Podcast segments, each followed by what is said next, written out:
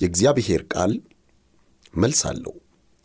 ሰላም ጤና ይስጥልን አድማጮቻችን። ይህ ዓለም አቀፉ የአድቬንስት ሬዲዮ የጥያቄና መልስ ክፍለ ጊዜ ነው። በዓመቱ ውስጥ ላደረሳችሁን ጥያቄዎቻችሁ መልስ ይዘን ቀርበናል። ለጥያቄዎቻችሁ መልስ በመስጠት የሚያገለግሉን አገልጋይ ቴዎድሮስ አበበ ሲሆኑ ቴክኒኩን በመቆጣጠር እህታችን አምሳለ ከበደ አብራን ትሆናለች። ፕሮግራሙን እየመራው አብሬያችሁ የምቆየው እኔ ወንድማችሁ ኃይለ ከበደ ነኝ። በሚኖረን ቆይታ የእግዚአብሔር መንፈስ አብሮን እንዲሆን እየጸለይን አሁን ወደ ፕሮግራሙ እንገባለን። መልካም ቆይታ። አንድ ወንድማችን ወደ ጠየቀው ጥያቄ እናልፋለን። የተጠየቀው ጥያቄ በኦሪት ዘፍጥረት ምዕራፍ አራት የተገለጸውን የአቤልና ቃየልን ታሪክ አስመልክቶ ነው። ወንድማችን የጠየቀው ቃየን ገበሬ ነው። ለእግዚአብሔር መሥዋዕት ያቀረበው ያለውን ነው፣ ማለትም አርሶ ካመረተው ፍሬ ነው። ነገር ግን እግዚአብሔር የቃየንን መሥዋዕት አልተቀበለም። ይህ ለምን ሊሆን ቻለ? በኦሪት ዘሌዋውያን ላይ ቆይቶ የእህል ቁርባን ወይንም የሰብል መሥዋዕት ሲቀርብ እናያለን። ታዲያ እግዚአብሔር የቃየንን መሥዋዕት ለምን አልተቀበለም? ከዚህ ታሪክስ ምን እንማራለን? የሚል ጥያቄ አቅርቧል። በጣም ጥሩ ጥያቄ ነው አድማጫችን። መሰረታዊ ጥያቄ ነው።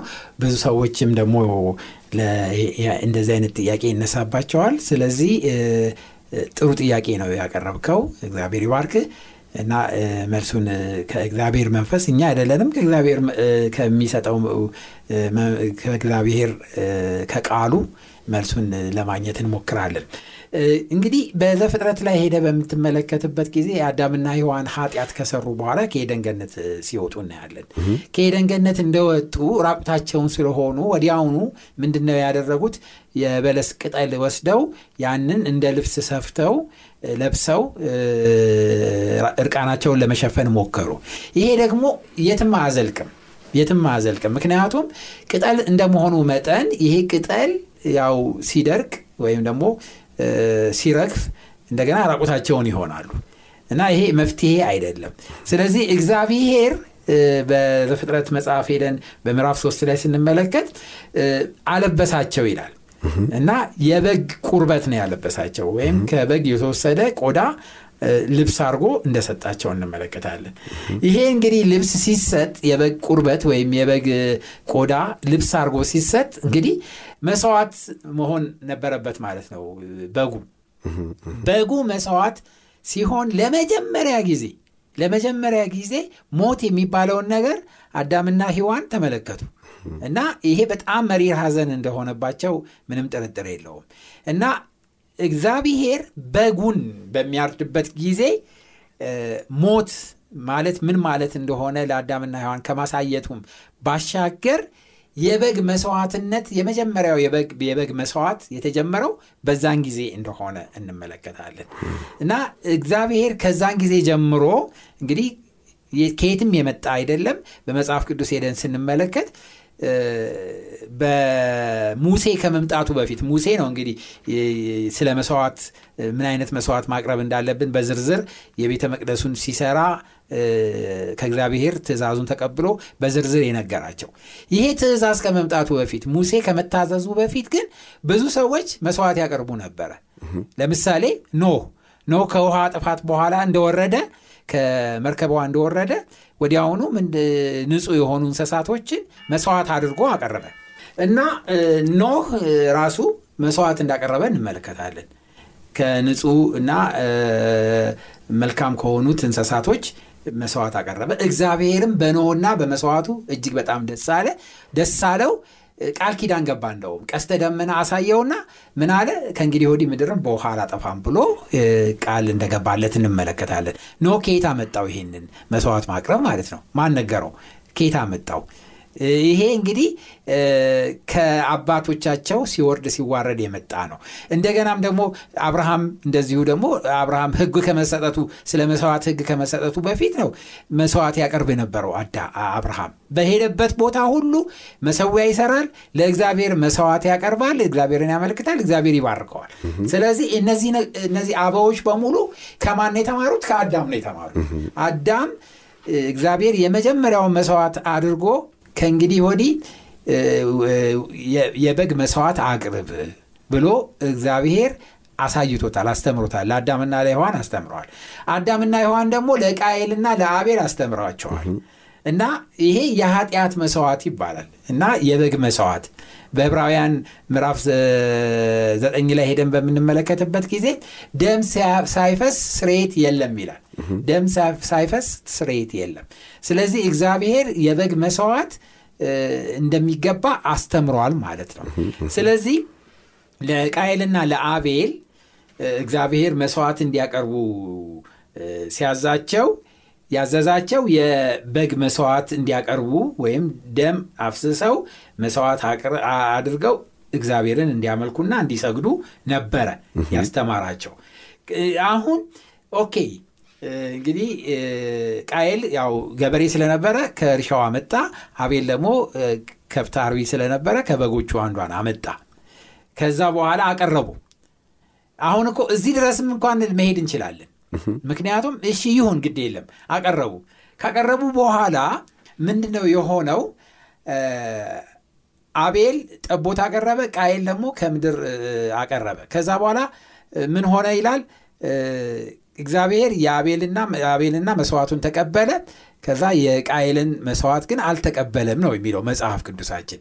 ከዛ አቤል ቃየል ግን ተቆጣ በዚህ ጉዳይ ቁጥር አምስት ላይ ስንሄድ ወደ ቃየልና ወደ መስዋዕቱ ግን አልተመለከተም። ቃየልም እጅግ ተናደደ፣ ፊቱም ጠቆረ።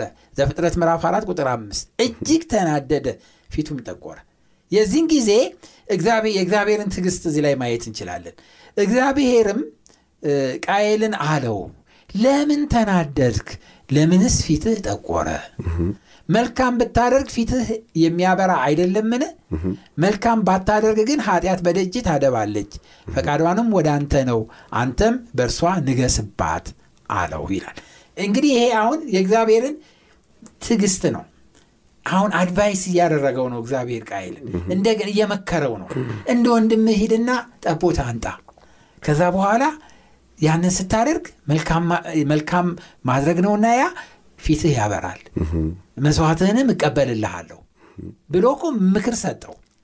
ቃየል ሄዶ እንደገና ጠቦት ይዞ መጦ መስዋዕት ከማቅረብ ይልቅ በምንም አይነት ሌላ መስዋዕት አላቀርብም አለ። እልህ ንዴቱን የባሰ አጦፈው።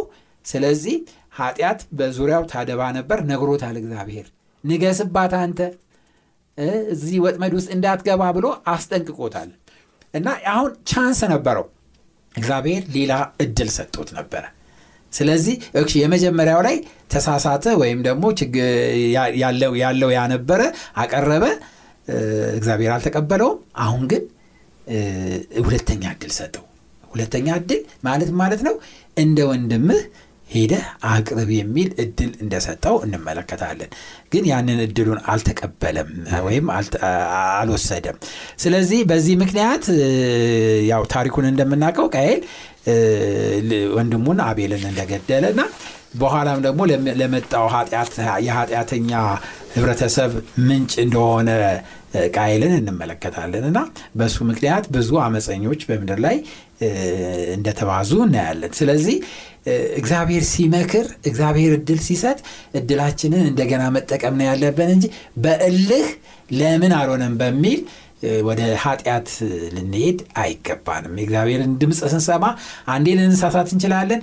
መንፈስ ቅዱስ ግን አሁንም ይናገራል። እግዚአብሔር ልክ ቃየልን እንደተናገረ እንደዚሁ እኛንም በየጊዜው ይነግረናል።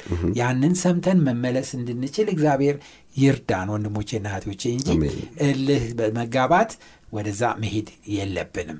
በኋላ ላይ የእህል መስዋዕት ወይም የእህል ቁርባን ትእዛዝ በሙሴ አማካኝነት እንደመጣ በኋላ ላይ እናያለን እና እነዛ የእህል መስዋዕቶች የሚቀርቡበት ቦታ ቦታ አላቸው እና በተለይ በተለይ ግን በጠዋትና በማታ በግ ይቀርብ ነበር። ይህ የኃጢአት ስርየት መስዋዕት የተለየ መስዋዕት ነው። ያኛው ደግሞ ሌላ የተለየ የምስጋና መስዋዕት ነው። ስለዚህ ሁለቱ አይገናኝም። እዚህ ላይ ግን ቀጥታ እንደምንመለከተው ለአቤልም ለቃየልም የታዘዘው የኃጢአት መስዋዕት እንደሆነ ከሀሳቡ መረዳት እንችላለን ማለት ነው። እግዚአብሔር ይባርክ ወንድማችን አገልጋይ ቴድሮስ አበበ። የተወደዳችሁ አድማጮቻችን በመልሱ እንደተባረካችሁ፣ ጥያቄዎቻችሁ እንደተመለሱላችሁ ተስፋ እያደረግን ወደ ቀጣዩ ጥያቄ እንለፍ። በእግዚአብሔር የተወደዳችሁ አድማጮቻችን አንድ አድማጫችን በኦሪት ዘፍጥረት ምዕራፍ ስድስት ምዕራፍ ሰባት ምዕራፍ ስምንትና ምዕራፍ ዘጠኝ ላይ ያሉትን አራት ተከታታይ ምዕራፎች የሚዳስስ ጥያቄ አቅርበውልን ነበር። ጥያቄዎቹ የሚከተሉትን ይመስላሉ። ዓለም ከተፈጠረች ገና ብዙ ሳይርቅ ኃጢአት እንዴት በምድር ላይ ተስፋፋ? ኖህ በዓለም ላይ ካሉ ሰዎች ይልቅ ልዩ የሆነውና እግዚአብሔርን ያመነው እንዴት ነው? እግዚአብሔር ያለ ምሕረት ዓለምን ለማጥፋት እንዴት ጨከነ? በተለይ ምንም የማያውቁ ሕፃናትን፣ እጽዋትንና እንስሳትን አብሮ ለምን አጠፋ? ኖህ ለብቻው መርከቡን ለመስራት የቻለው እንዴት ነው የሚል ጥያቄ ጠይቀውናል። በዚህ ዙሪያ መጽሐፍ ቅዱስ የሚሰጠውን ምላሽ ወንድማችን አገልጋይ ቴዎድሮስ አበበ ያቀርቡልናል። በጣም ጥሩ ጥያቄ ነው አድማጫችን አደረሱን። ይህንን ጥያቄ በመመለስ በረከት እንደምናገኝ ተስፋ አረጋለሁኝ። ስለ ኖህ በምናጠናበት ጊዜ በጣም የሚያስደንቅ ነገር ነው። ኃጢአት በአንድ ጊዜ ቶሎ ምድርን እንዳጥለቀለቀና ምድርን እንደወረሰ እንመለከታለን። ባለፈው አሁን በመለስ ነው በቃይል ጥያቄ ወንድማችን ባቀረበው ጥያቄ መሰረት ምንድን ነው የሆነው? ቃይል ከእግዚአብሔር ዘንድ ከሸሸ በኋላ እና ለብቻውን አንድ ጎሳ መስርቶ መኖር ከጀመረ በኋላ እንደገና ለሂዋን እና ለአዳም ልጅ ተሰጧቸዋል። እና ልጁም ደግሞ ሴት ብለው ስም አወጡለት። እና በሞተው በአቤል ምትክ እግዚአብሔር ዘር ሰጠኝ ስትል ሴት ብላ ስም አወጣችለት ይላል። እና የሴት ዝርያዎች ደግሞ የእግዚአብሔርን ትእዛዝ የሚጠብቁ እግዚአብሔር ለአዳምና ለሔዋን የነገራቸውን ስርዓት እየጠበቁ የሚሄዱ የእግዚአብሔር ሰዎች ነበሩ። እንግዲህ የእግዚአብሔር ሰዎች በአንድ በኩል ሲሆኑ የቃየል ዝርያዎች ወይም የሰው ዘር ወይም የሰው ልጆች የተባሉት ደግሞ በሌላ በኩል ሆነው በምዕራፍ ስድስት ላይ እንመለከታለን። በጣም የሚያሳዝነው ነገር ምንድን ነው የሆነው? በጋብቻ ምክንያት የእግዚአብሔር ሰዎች የተባሉት ወይም ደግሞ የእግዚአብሔር ልጆች የተባሉት የሰው ልጆች ከተባሉት ጋር በጋብቻ በመያያዛቸው ምክንያት ይሄ ጋብቻ ደግሞ ምንድን ያደረገው? ኃጢአት እንዲዛመትና የሰው ልጆች ኃጢአት ወደ እግዚአብሔር ሰዎች ወደ እግዚአብሔር ልጆች ወደ ተባሉት ተዛምቶ ምድር በሙሉ በኃጢአት እንደተጠለቀለቀች በትንሽ ጊዜ ውስጥ ነው የምንመለከተው። በዘፍጥረት ምዕራፍ 6 ቁጥር አንድ ላይ እንዲሁም ሆነ ሰዎች በምድር ላይ በበዙ መብዛት በጀመሩ ጊዜ ሴቶች ልጆች ተወለዱላቸው። የእግዚአብሔር ልጆችም የሰውን ሴቶች ልጆች መልካም እንደሆኑ አዩ፣ ከመረጧቸውም ሁሉ ሚስት ለራሳቸው ወሰዱ እና ተጋቡ ማለት ነው። አሁን በጣም አንዳንድ ትምህርቶች አሉ፣ የሐሰት ትምህርቶች ወንድሞቼ እናቶቼ፣ በጣም ልንጠነቀቅ የሚያስፈልገው እዚህ ጋር ምንድን ነው እያለ ያለው? ጥቅሱን በደንብ እንመልከት። እንዲህም ሆነ ሰዎች በምድር ላይ መብዛት በጀመሩ ጊዜ ሴቶች ልጆች ተወለዱላቸው ይላል እና ምን እያለ ነው? ከዘፍጥረት ምዕራፍ አምስት በኋላ ሴት የተባለው ልጅ ከተወለደ በኋላ ሴት አግብቶ ልጆች እየወለደ እንደሄደ የሚነግር ክፍል ነው ይሄ ቁጥር አንድ ላይ ያለው። ከዛ በኋላ የእግዚአብሔር ልጆች የተባሉት የሴት የሴት ዝርያዎች ናቸው። የእግዚአብሔር ልጆች የሰውን ሴት ልጆች የሰው ልጆች የተባሉት ደግሞ የቃይል ዝርያዎች ናቸው። ከዛ በኋላ መልካም መልካሞች እንደሆኑ አዩ፣ መልከ መልካሞች እንደሆኑ አዩ ከመረጧቸውም ሁሉ ሚስት ለራሳቸው ወሰዱ እና ሁለቱ አንድ ላይ ተጋቡ፣ ተቀየጡ እና ኃጢአትም በዚህ ምክንያት የእግዚአብሔር ልጆች የተባሉት በኃጢአት እንደወደቁ እንመለከታለን። ግን አንድ የሐሰት ትምህርት ትልቅ የሐሰት ትምህርት አሁን በአንዳንድ ቦታዎች እንደ እውነት ሆኖ የሚነገር የሰው ልጆች የተባሉት በምድር ላይ ያሉት ሰዎች ሲሆኑ የእግዚአብሔር ልጆች የተባሉት ደግሞ መላእክቶች ናቸው።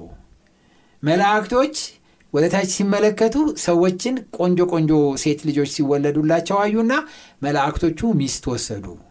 ስለዚህ ሰዎችና የሰው ልጆችና የመላእክቶች ተጋቡና ልጅ ሰዎች ተወለዱ ብለው ይህንን እንደ ትምህርት ያስተምራሉ። ስህተቱ ትልቁ ስህተት እዚህ ላይ ነው ያለው። መጽሐፍ ቅዱሳችን በግልጽ የሚናገረው ጌታችን ኢየሱስ ክርስቶስ አንድ በትንሣኤ የማያምን ሰዱቃዊ ወደ ኢየሱስ መጣና እንዲህ ብሎ ጠየቀው። ምን ብሎ ጠየቀው? አንድ ሴትዮ ሰባት ባሎች አገባች። አንዱ ስታገባ ሲሞትባት፣ ሌላ ስታገባ ሲሞትባት፣ ሰባት ደረሱ። ከዛ በትንሣኤ ቀን ለየትኛው ነው ሚስት የምትሆነው ብሎ ጠየቀ። ትልቅ እንደው የሚጥል ወይም ደግሞ የሚፈትን ጥያቄ ማቅረቡ ነው በሱ ቤት እና ክርስቶስን ሲፈትነው ነው። ከዛ በኋላ ሲለው ጊዜ አይ በሰማይ ከትንሣኤ በኋላ ማግባት መጋባት የለም፣ እንደ መላእክት ትሆናላችሁ። መላእክት አያገቡም አይጋቡም፣ እንደ መላእክት ትሆናላችሁ እንጂ እንደዚህ እንደ ምድር ማግባትና መጋባት የለም ብሎ ደመደመ። ስለዚህ ይሄ ትምህርት በዚህ ጥቅስ መሰረት ውድቅ ነው ማለት ነው። መላእክትና ሰዎች ተጋቡ የሚለው አንዳንድ ቤተ ክርስቲያኖች እንደ ትልቅ doctrine አድርገው የሚያስተምሩት ትምህርት ውሸት ነው፣ ውሸት ነው። መላእክት በምንም አይነት ከሰው ዘሮች ጋር ሊጋቡ አይችሉም። እርስ በርሳቸውም አይጋቡም እና አይጋቡም፣ ተጋብተውም አያውቁም። ክርስቶስ አረጋግጦታል ይህን። ስለዚህ ውድቅ ይሆናል ማለት ነው በዚህ መሰረት እና መጽሐፍ ቅዱስ እግዚአብሔር ይመስገን ምንም የሚደብቀው ነገር የለም። ከሐሰት ይጠብቀናል መጽሐፍ ቅዱስን በትክክል ከተከተልን። ካለበለዛ ግን እንደዚህ አይነት ፍልስፍና እየፈለሰፉ ሰውና መልአክ ተጋብተው ነበር፣ ልጅ ተወለደ። ልጆቹ ደግሞ እዚህ ጋር በጣም ግዙፎች ኔፍሌም የሚባሉ ግዙፎች ናቸው የተወለዱት ከሁለቱ ዝርያዎች። ይሄ ምንድነው የሚያሳየው? እነዚህ ቀጥቃጮች ብረት ቀጥቃጮች ነበሩ፣ እነዛ ገበሬዎች ነበሩ፣ የተለያየ ዘር ነበሩ። ሲወለዱ ግዙፍ የሆኑ ሰዎች ተወለዱ። ሰው ነው የተወለደው። መላእክትና ሰው ግን በምንም አይነት አፈጣጠራችንም የተለያየ ነው። የእነሱ የተለየ ነው። የእኛ አፈጣጠር የተለየ ነው። ተጋብተን ለመዋለድ ለመራባት አንችልም። ይሄ የስህተት ትምህርት ነው። ስለዚህ ይህንን ለከዚህ ትምህርት መጠንቀቅ ይኖርብናል። የሆነ ሆኖ ግን በሙሉ ተደባላለቁና ምን ሆነ ነው የሚለው ሁሉም ኃጢአተኞች ሆኑ ነው የሚለው። አሁን ስለ መላእክት በኋላ መላእክት ኃጢአተኛ ሆነ ምናምን ወደሚል ትምህርት መሄድ ትክክለኛ አይደለም። ምክንያቱም የሚያወራው ስለ ሰዎች ነው፣ ምድር ላይ ስላሉ ሰዎች እንጂ ስለ መላእክት አይደለም የሚያወራው እና እግዚአብሔር አዘነ። እግዚአብሔርም መንፈሴ በሰው ላይ ለዘላለም አይኖርም እርሱ ስጋ ነውና ዘመኑም መቶ ሀያ ይሆናል አለ። እግዚአብሔር አዘነ። በማን በሰው አዘነ በመላእክት አይደለም። መላእክት መጠው ሚስቶች ስለወሰዱ አይደለም ያዘነው። ያዘነው በሰዎች ነው። ለምን? ከኃጢአት ጋር በመተባበራቸው ምክንያትና በሙሉ ምድር በአንድ ጊዜ በኃጢአት ስለተሸፈነች። ቁጥር አምስት ላይ እግዚአብሔርም የሰውን ክፋት በምድር ላይ እንደበዛ የልቡም ሐሳብ ምኞቱ ሁል ጊዜ ፈጽሞ ክፉ እንደሆነ አየ። እግዚአብሔርም ሰውን በምድር ላይ በመፍጠሩ ተጸጸተ፣ በልቡም አዘነ። ይሄ እዚህ ላይ ሁሉ የሚናገረው ስለ ሰው ነው። ሰውን ስለ መፍጠሩ ተጸጸተ አዘነ ነው እንጂ የሚለው መላእክት እንዲህ ስላደረጉ አዘነ የሚል ነገር የለም። ስለዚህ እንደዚህ አይነቱ ትምህርት በጣም የሚያሳዝን እንደሆነ ነው የምንመለከተው ማለት ነው።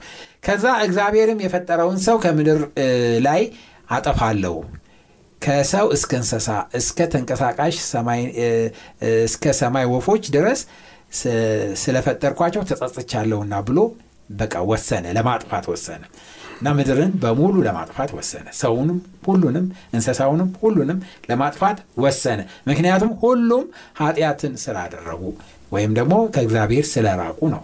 ነገር ግን በጣም የሚያስገርም ነገር ነው። ኖህ ግን በእግዚአብሔር ፊት ሞገስ አገኘ ይላል። እግዚአብሔር የተመሰገነ አንድ ሰው አንድ ሰው እግዚአብሔርን የሚያመልክና እግዚአብሔርን የሚታዘዝ አንድ ሰው ተገኘ እና ኖህ perfect እንዳልሆነ ያስታውቃል። ምክንያቱም ኖህ በጣም ፍጹም ሰው ነው አይልም። ጸጋ ነው ይበዛለት። እግዚአብሔር ጸጋ ጸጋ ማለት የማይገባ ስጦታ ማለት ነው እና ጸጋ ጸጋ እንዲያገኘ ያደረገው ፍቃደኛ ልብ ብቻ ስላለው ነው። ከሌሎቹ በጣም በጣም በጻድቅ ስለሆነ አይደለም። ጸጋ ያገኘው ፍቃደኛ ልብ፣ እግዚአብሔርን ለማምለክ ፍቃደኛ ልብ የነበረው እሱ ብቻ መሆኑ ነው እና በጣም የሚያስገርም ነው። እሱ ብቻውን ሳይሆን ኖህ ትውልድ እንዲህ ነበር። ኖህም በትውልዱ ጻዲቅ ፍጹም ሰው ነበር። ኖህም አካሄዱን ከእግዚአብሔር ጋር አደረገ። ኖህ ሶስት ልጆች ነበሩት፣ ሴም፣ ካምና ያፌት እነዚህም ልጆቹ በጥሩ ሁኔታ እግዚአብሔር ጋር እንዲሆኑ አድርጎ አሰልጥኖ አሳድጓቸዋል የሚያስገርም ነው ሙሉ ዓለም በሙሉ ኃጢአት ውስጥ ሆኖ በዚህ ኃጢአተኛ ህብረተሰብ ውስጥ ሶስት እግዚአብሔርን የሚፈሩ ልጆቹን እግዚአብሔርን እንዲፈሩ አድርጎ ማሳደግ በጣም በጣም የሚገርም ነው። እኛ አሁን ብዙ ክርስቲያኖች አለን ብዙ ሰዎች አለን ጥሩ ሰዎችም አሉ ምድር ላይ። ግን በዚህ ህብረተሰብ አሁን ባለን ህብረተሰብ ውስጥ ልጅ ወልዶ ማሳደግ በጣም ከባድ እንደሆነ ታውቃላችሁ? በጣም በጣም ትምህርት ቤት የሚማሩት ነገር በፊልም የሚያዩት ነገር በቴሌቪዥን በኢንተርኔት በፌስቡክ በጣም በጣም ከባድ ጊዜ ነው ልጆችን በእግዚአብሔር ቀርጾ ለማሳደግ በጣም ከባድ ጊዜ ነው። እና ግን የሚቻልበት መንገድ አለ ማሳደግ የምንችልበት መንገድ። ኖ ግን በነበረ ጊዜ ምንም አልነበረም። እሱና ቤተሰቦቹ ብቻ በቃ እሱ ብቻውን ነበር። እና ይሄ የሚያስደንቅ ነው። እና ፈቃደኛ ልብ ስለነበረው እግዚአብሔር ረድቶታል። ወንድሞቼና እህቶቼ እኛ ለእግዚአብሔር ራሳችንን አሳልፈን ስንሰጥና ፈቃደኛ ልብ ስንሰጥ እግዚአብሔር እኛን ከኃጢአት በላይ እንድንረማመድ ወይም ከዚህ ከጠፊው ዓለም እንድናመልጥ ይረዳናል። ለኖህ እረድቶታል ጸጋ ሰጥቶታል። በራሱ አይደለም በእግዚአብሔር ጸጋ አማካኝነት ነው። ወንድሜ እንዳለው እንዴት ቻለ?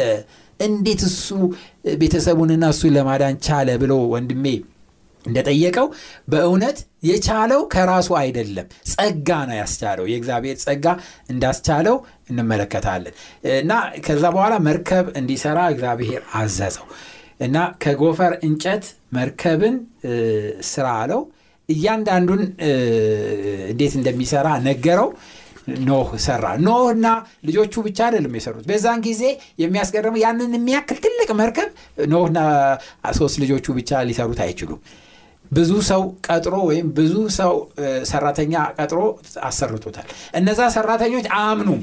የው- የውሃ ጥፋት እንደሚመጣ አያምኑም። አመፀኞች ናቸው። ግን ስራ ስለሆነ ስራቸው ስለሆነ ደሞዝም ስለሚከፍላቸው ነው። በቃ ሰሩ። እና እንጂ እሱ ብቻውን አይደለም የሰራው።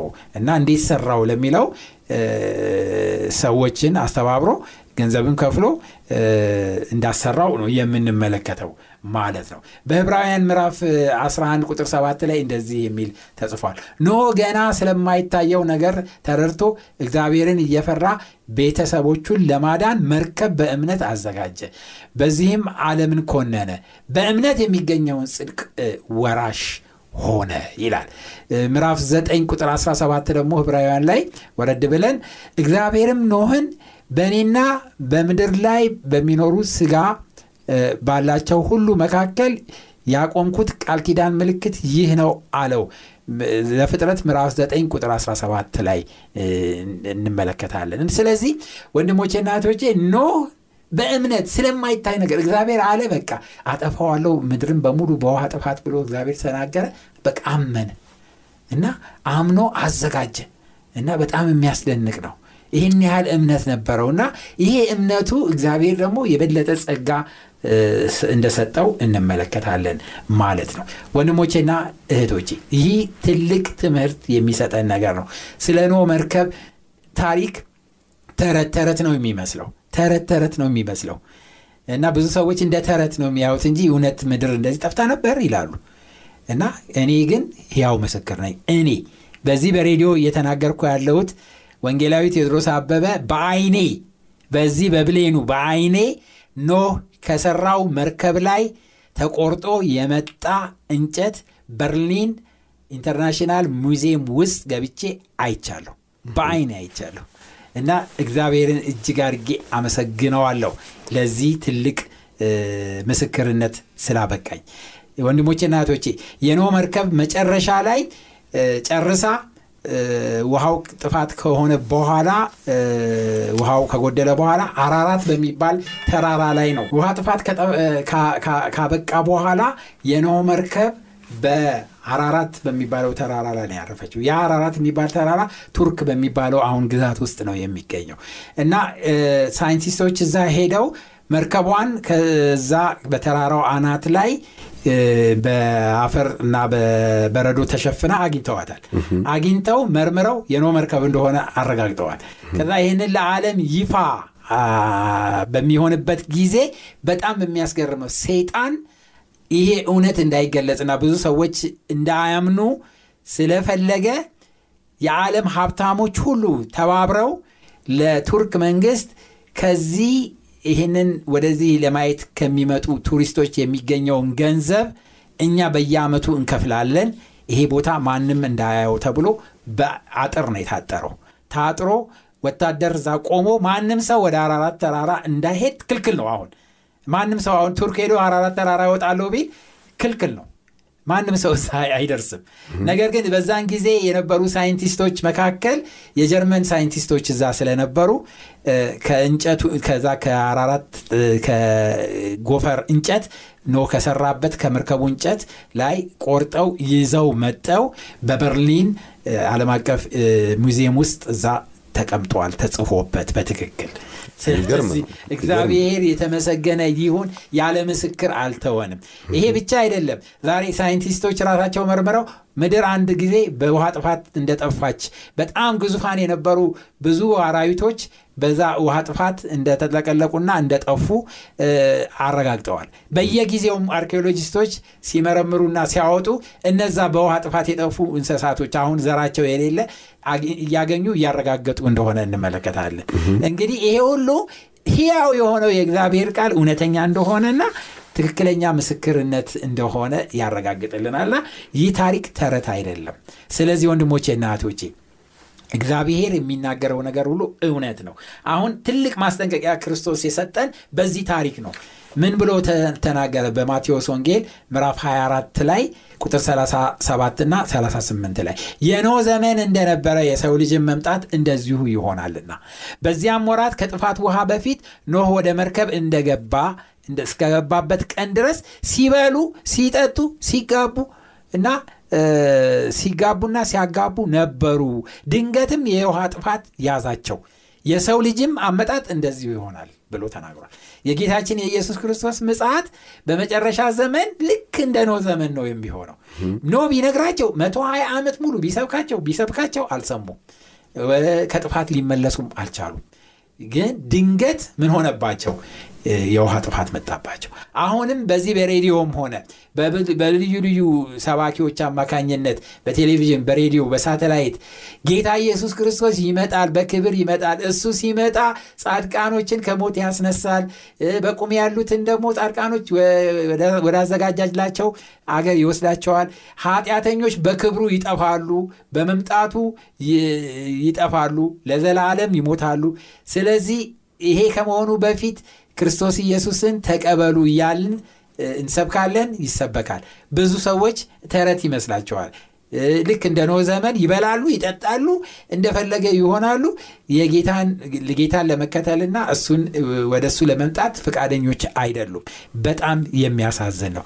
ነገር ግን ይሄ ታሪክ አንድ ቀን ይደመደማል። ሲደመደም ድንገት በኖ ዘመን እንደሆነ የኢየሱስ ክርስቶስን ምጽት ድንገት ይሆናል እና ድንገት ሆኖ ጉድ ከምንል ይልቅ አሁን ሳይሆን በፊት ክርስቶስን ተቀብለን ህይወታችንን በሱ ለእሱ በንስሐ አስረክበን ከእሱ ጋር ተዘጋጅተን እሱን መገናኘት እንድንችል እግዚአብሔር እያንዳንዳችንን ይርዳን። የተወደዳችሁ አድማጮቻችን እስካሁን በነበርን ቆይታ እንደተባረካችሁ ተስፋ እናደርጋለን በሚቀጥለው መሰናዷችን ሌሎች ጥያቄዎቻችሁን ይዘን እስከምንገናኝ የእግዚአብሔር ፍቅር የኢየሱስ ክርስቶስ ጸጋና የመንፈስ ቅዱስ ኅብረት ከሁላችን ጋር ይሁን እያልን በዚሁ እንሰናበታለን። ለሚኖራችሁ ጥያቄና አስተያየት በመልእክት ሳጥን ቁጥር 145 በስልክ ቁጥር 0910 82 81 82 ብትልኩልን ልናስተናግዳችሁ ዝግጁ መሆናችንን እናሳውቃችኋለን። ጌታ ይባርካችሁ። ደህና ቆዩን